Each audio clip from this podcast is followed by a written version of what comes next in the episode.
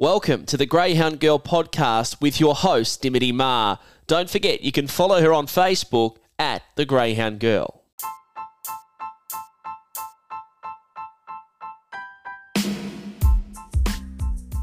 Hi, everyone.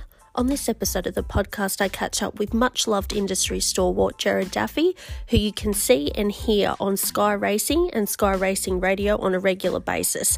We had a great chat about his extensive experience in the industry, how you can find your next winner when having a punt, some of his favourite memories of greyhound racing, and how he thinks the industry is progressing into the future. I hope you enjoy this episode.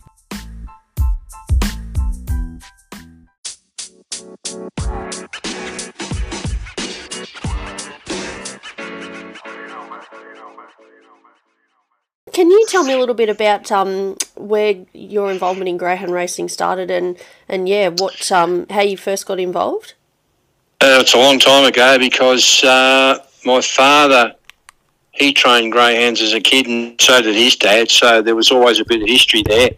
And he was on the committee at the Warrnambool Greyhound Club. He was actually president for for many many years. This is when I was sort of nine or ten years of age, and I used to go to the dogs with him on a Thursday night in Warrnambool, and uh, I got the bug. And because I was too young, I couldn't train a hand in my own name, but uh, I got a giveaway when I was twelve, and and uh, it won a race and uh, trained giveaways after that. Only ever had two dogs max. We only had two kennels at home, but Yep. they were always in Dad's name, and um, yeah, it sort of went from there.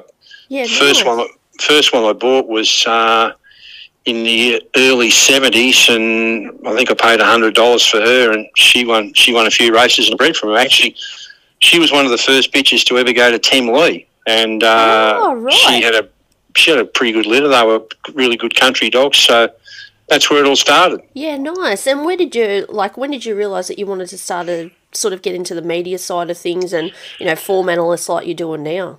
Oh, that happened. It's it sort of happened over a period of time. I always followed the dogs. In those days, obviously, there was no such thing as Sky Channel or anything like that. I used to listen to dogs all over uh, all over the country. I knew the radio stations that used to broadcast them, and of course, all of the fields used to be in the, in the Australian every day. So I'd get the Australian every day. And follow the dogs in New South Wales and other parts of Victoria. Getting results was a little bit difficult, but I um, I worked for bookies before I left school, and when I left school, when I did year 12, uh, or matriculations, it was called then, I went full time working for bookies, and I had a bit of pension for numbers.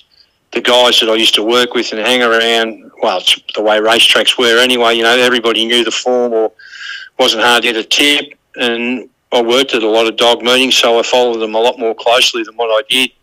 So I've always been a punter, um, worked for bookies there, then the opportunity came to move to Alice Springs at the start of 1993 when Centrebet started. So I went there and ran that. And I always kept an eye on them. I've always been a punter, not a big punter, and, and certainly don't bet uh, every day, but or don't mind a little dabble, particularly on the dogs. So Yep. I, I've always done my own prices, um, or I've got the price in my head. Um, I still follow a lot of the uh, the greyhounds, obviously in Victoria, because that's where I'm from, and I, I know them a lot better there. Darwin, um, South Australia, and Queensland. So I've always got a, a rough idea of what price I think they should be, but um, they don't go anywhere anymore. Those prices, occasionally I'd give them to people, but um, they're just for my own personal use now. Yep, yep. Like obviously, I get a lot of you know people saying, "Oh, you know, give me a tip. What do you look for in a dog and that sort of thing." But you know, if you're just Yeah. if you're just picking up the form, whether it's a track you know or, or one that you may not watch as regularly, is there particular you know things that you look for in the in a dog, or do you just like following certain ones? How do you sort of go about it? Leaders. yeah Always, always Same. been uh, mad keen on leaders. You know, I, I, was, I was doing sectional times at the old Warrnambool track, and I'm going back to the to the mid seventies, mid eighties when when it was unheard of, and um, I, you know, it, it's it's well documented now, particularly on circle tracks, say like Wentworth Park or Sandown, and that that seventy five percent of the leaders will win. They're not necessarily the best dogs, but you when you're out in front, you avoid all the trouble. So I put a lot, of emphasis on those first splits, and, and I guess the beauty of it in this day and age, Jimmy, is that you can compare tracks to tracks, even though you haven't may not have seen other tracks. You get a bit of a feel for what a dog can run and line it up against the opposition that it's in. So that's that's where I I've had my success. Look, there's no one um, more keen than me on watching a dog that comes from last. I, I love that. But the other thing that I do know is that, that they don't win all the time. It's spectacular racing, but from a betting perspective, they'd send you broke. Yep. do you um do you have a particular um, source of information that you like to go to, or do you just make your own notes, or how do you? No, I just no, I just do all my own thing because Yep. you know they, they're not going anywhere. Um, you know, I might sit at home of a night time and, and sort through the fields wherever they are. I always watch the feature races, no matter where they're on. But if something jumps out and I think, oh, gee, I backed it last week and it was unlucky, or or I might see one that's in that's either drawn badly or, or I know it's ordinary early and it's short, and I think, oh, there might be an opportunity to back a winner here. So it's not tried and true. Like I don't go into each day because you know I've, I've got a job to do aside from all that. It's more of a hobby thing for me. Yep. So I'll go and have a look and think, oh, gee, that's that's bad value. I'll, bet against that, and um, well, that's what I do because just because of uh, of my history in, in betting and bookmaking, etc. I'm always keen to try and find a way for a favourite to be beaten rather than be on it. So that that's how I tra- uh, that's how I attack it. Yep. Do you have um do you have sort of a favourite memory from your time, whether it's, you know, tipping a big price winner or, or backing one yourself? Oh, I've backed the. Sh-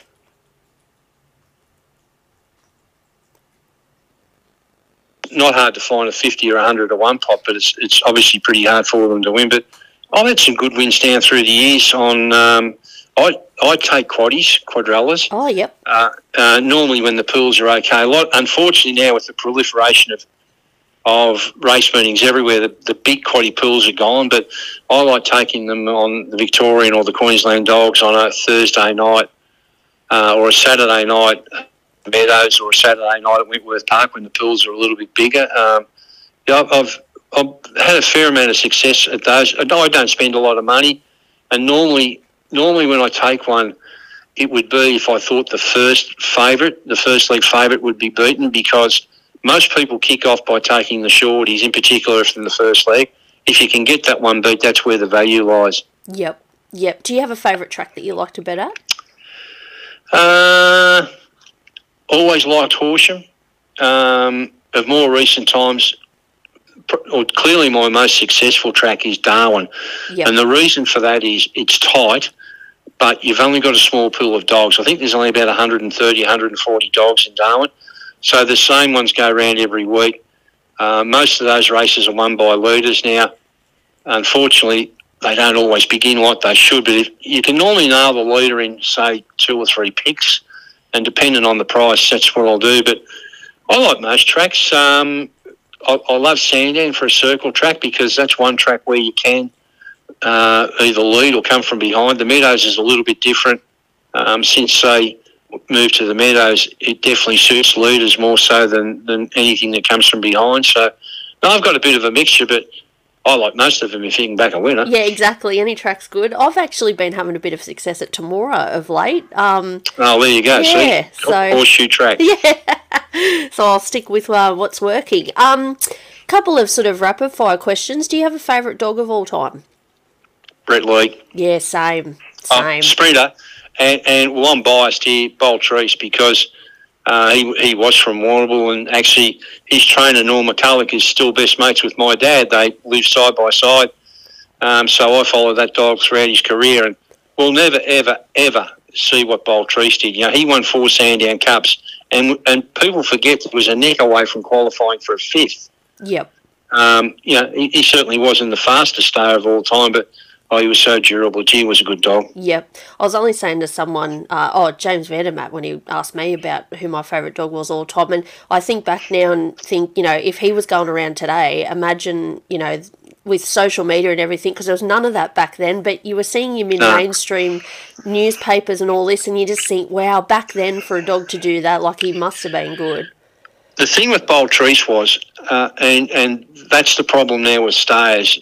A lot of them aren't 100% chasers, and of course, there's not too many staying races now anyway. Although, having said that, a lot of the states have started to ramp the, the stake money up, and we're starting to see a lot more of them. But Bold Trease, he'd run through a brick wall. And you know he would run all day. Um, those type of stars just aren't around anymore. I don't know whether we've we've bred away from them or it's just a weakness in the breed, given that we don't have many staying races. But uh, there's nothing like a good stayer. Yep. Um, do you have a favourite sire? Uh, I was always a Brett Lee fan, or going back many years ago, uh, Temlee or any any sons of Temlee. Yep. Uh, you know that that breed stood the test of time. So did Brett Lee, but I mean it's pretty hard to go, go past Fernando Bale, isn't it? Yeah, I mean he was right. the ultimate dog. He was he was so similar to Brett Lee in so much as he won those group races and he won it with sheer speed. But the beauty of him, as opposed to Brett Lee, is that um, they can stick as well. You know they can get it they can get a trip, but and um, yeah, but they. You, you've got to have speed, but you've also got to have resilience as well. Yep. Do you have a favourite race on the calendar? I'd love to win the Melbourne Cup. Yeah. I know there's I know there's races now with a whole lot more, yep. um, and but I think if you win the Melbourne Cup or you win your local cup, you know in Warrnambool, I never had a good a dog good enough to win the the Warrnambool Cup, and I've had a few in a, in a few finals. We had a dog that won the Canberra Cup in 1985 called Blue Cur. He was a he was a good dog. He made the final of the Adelaide Cup. He ran second in the Shepparton Cup. Uh, was involved in a stayer called It's a Bee, which ran second in the National Distance Championship behind Bothing. In, I think that one was at Launceston. Uh, that that's a few years ago. And, and more recently, I was fortunate enough to have a little share. I owned a few hairs on her tail in Good Odds Emma when she won Oh, the nice. she won the Dapto Megastar. We uh, we bought into her, or several of us bought into her. So Yep. yeah, I've had some success, but uh, there's just there's just something about the Melbourne Cup. I'd love to I'd love to have a finalist, and I'd love to win it. Yeah, definitely. Um, just for anyone that you know might be looking at, uh, you know, might be aspiring to get into, you know, what you do, you know, hear on the radio, see on the TV, etc. You know, do you sort of have any advice for anyone looking to get their foot in the door? Uh, well, the, it's it's a small field. Um, although there's, I call them, I call us talking heads. You know, you get on there and you can talk about whether it be sport or racing, or in this particular instance, greyhound racing. Um, talk about the prices, stories, and things like that. But you've just got to be authentic. You know, don't put it on. Um, anyone can do it. You know, you, you talk to most people in greyhound racing, and some of them are a little bit shy to start with. But once you get them going, they can talk. And, and I think a lot of people sort of stun themselves when they win a race and they're petrified about talking into a microphone. Well, it's really just talking basically across the table. Anyone can do it, but um, you've got to you've got to be authentic and you've got to be prepared to work seven days a week. You know, it's not a nine to five job Yeah. time, you know, the opportunities are starting to close up somewhat, um, given that advertising look like looks like it's about to be banned uh, on for for betting um, on, on the major media media channels. So that's going to make it difficult for anybody trying to break into it. But I suppose it's it's a form of journalism, and there's there's plenty of shapes that that can take. It doesn't necessarily have to be radio or talking about betting. Uh, As you know yourself, you can write stories Yep. um, these authorities now, the, the um, GRV and GRNSW, SA, etc., they're always on the lookout for people who have got a passion for the industry and who can write it and who can tell a story. So there's opportunities out there. Yep. Has there been anyone or a couple of people that have been, you know, you've spoken to, interviewed, and it's just been really memorable and stuck with you? Uh, oh, gee, I don't know. There's so there's been so many down through the years, um, pretty much in everything because you know I've done a lot of a lot of sports interviews and, and several radio shows, etc., like that. But as far as greyhounds are concerned, um, most of them are pretty down to earth. I, I did enjoy interviewing Dave Pringle when Shaky Jakey uh, broke that record at Wentworth Yeah. Park. Yep. And and the other one, and this one's pretty close to home because I've known Shona Thompson since she before she was born. Uh, Shona's mum and dad were friends of mine, and I can remember when she she came onto the planet and watched her and her, and her sisters grow up. And of course, then she married Jason, and they're both really, really polished media performers. They get it. But the good thing about it for me was that the next generation are here. Now, their son, uh, Ben Thompson, Yep. one of the one of the best speakers um, of a jockey that I've ever heard, and so respectful. Yep. Uh, you know, he's been brought up the right way, and he knows how to say, and he knows how to sell the story. So that's one close to home, anyway. Um, all right, so just finally, um, how do you see the sport of greyhound racing sort of progressing? I mean, you know, from me personally in New South Wales, I think we've gone leaps and bounds since the proposed ban that was going to happen. But yeah, sort of just a, an overall consensus. Where do you see the industry sort of heading um, in the future? I agree with that. Unfortunately, uh, when it was proposed to be banned there and elsewhere, and don't forget it's been banned in America in all Yeah. states bar one, there are bad eggs in the industry, but there are bad eggs in every industry. Any walk of life, there's bad eggs. So, you know, the authorities are now all over that and try to, uh, well, to, to give their very best to, to get them out of the game, and I'm all for that. But it's flying. It's the next generation sport. The, the say the under 30s, they love greyhound racing because it's fast, it's furious. They know the names. They know the Bale dogs. They know Thompson. they know Tony Brett. Uh, you know these trains. They know it's an easy sell. Yep. Um, so, and, and the stake money on offer now for dogs. Like I can remember, um, I think my first race I won ten dollars, and I thought it won Tattslotto. But now we've got million dollar races, and there's not Yeah. one. You know, there's a handful of them. Yeah. So, a good grade five dog can win can win a hundred thousand. That's unheard of. So, it augurs well. Um, there's no reason at all why it's just not going to keep going up and up. Yep. Do you um you know do you sort of have any ideas or or you know perspective of how you think we can because obviously you know with young people we're competing with so many other you know things that they can get involved in so I find that keeping them interested especially with the rules around syndication and all that sort of stuff Yeah. has made it a little bit harder. That's a good question. I can't tell you how many. There'd be hundreds and hundreds of people that have come to me over the last ten or fifteen years say, "I want to buy a dog," or Yeah. "Let's go and buy a dog," or whatever. And it wasn't until I got into a syndicate in Queensland a few, a couple of years ago with a dog called with Jason Lincoln and a dog called Agilate and another one from a litter called Silent uh, Strictly Palaver. I wasn't aware how hard it was to, to do it. And Yep. honestly, the paperwork, it was like getting into Fort Knox, having to fill out all the paperwork just to be a syndicate member. Yep. It's too hard. There needs to be a national database. And if you're registered on that database, you can own a dog anywhere.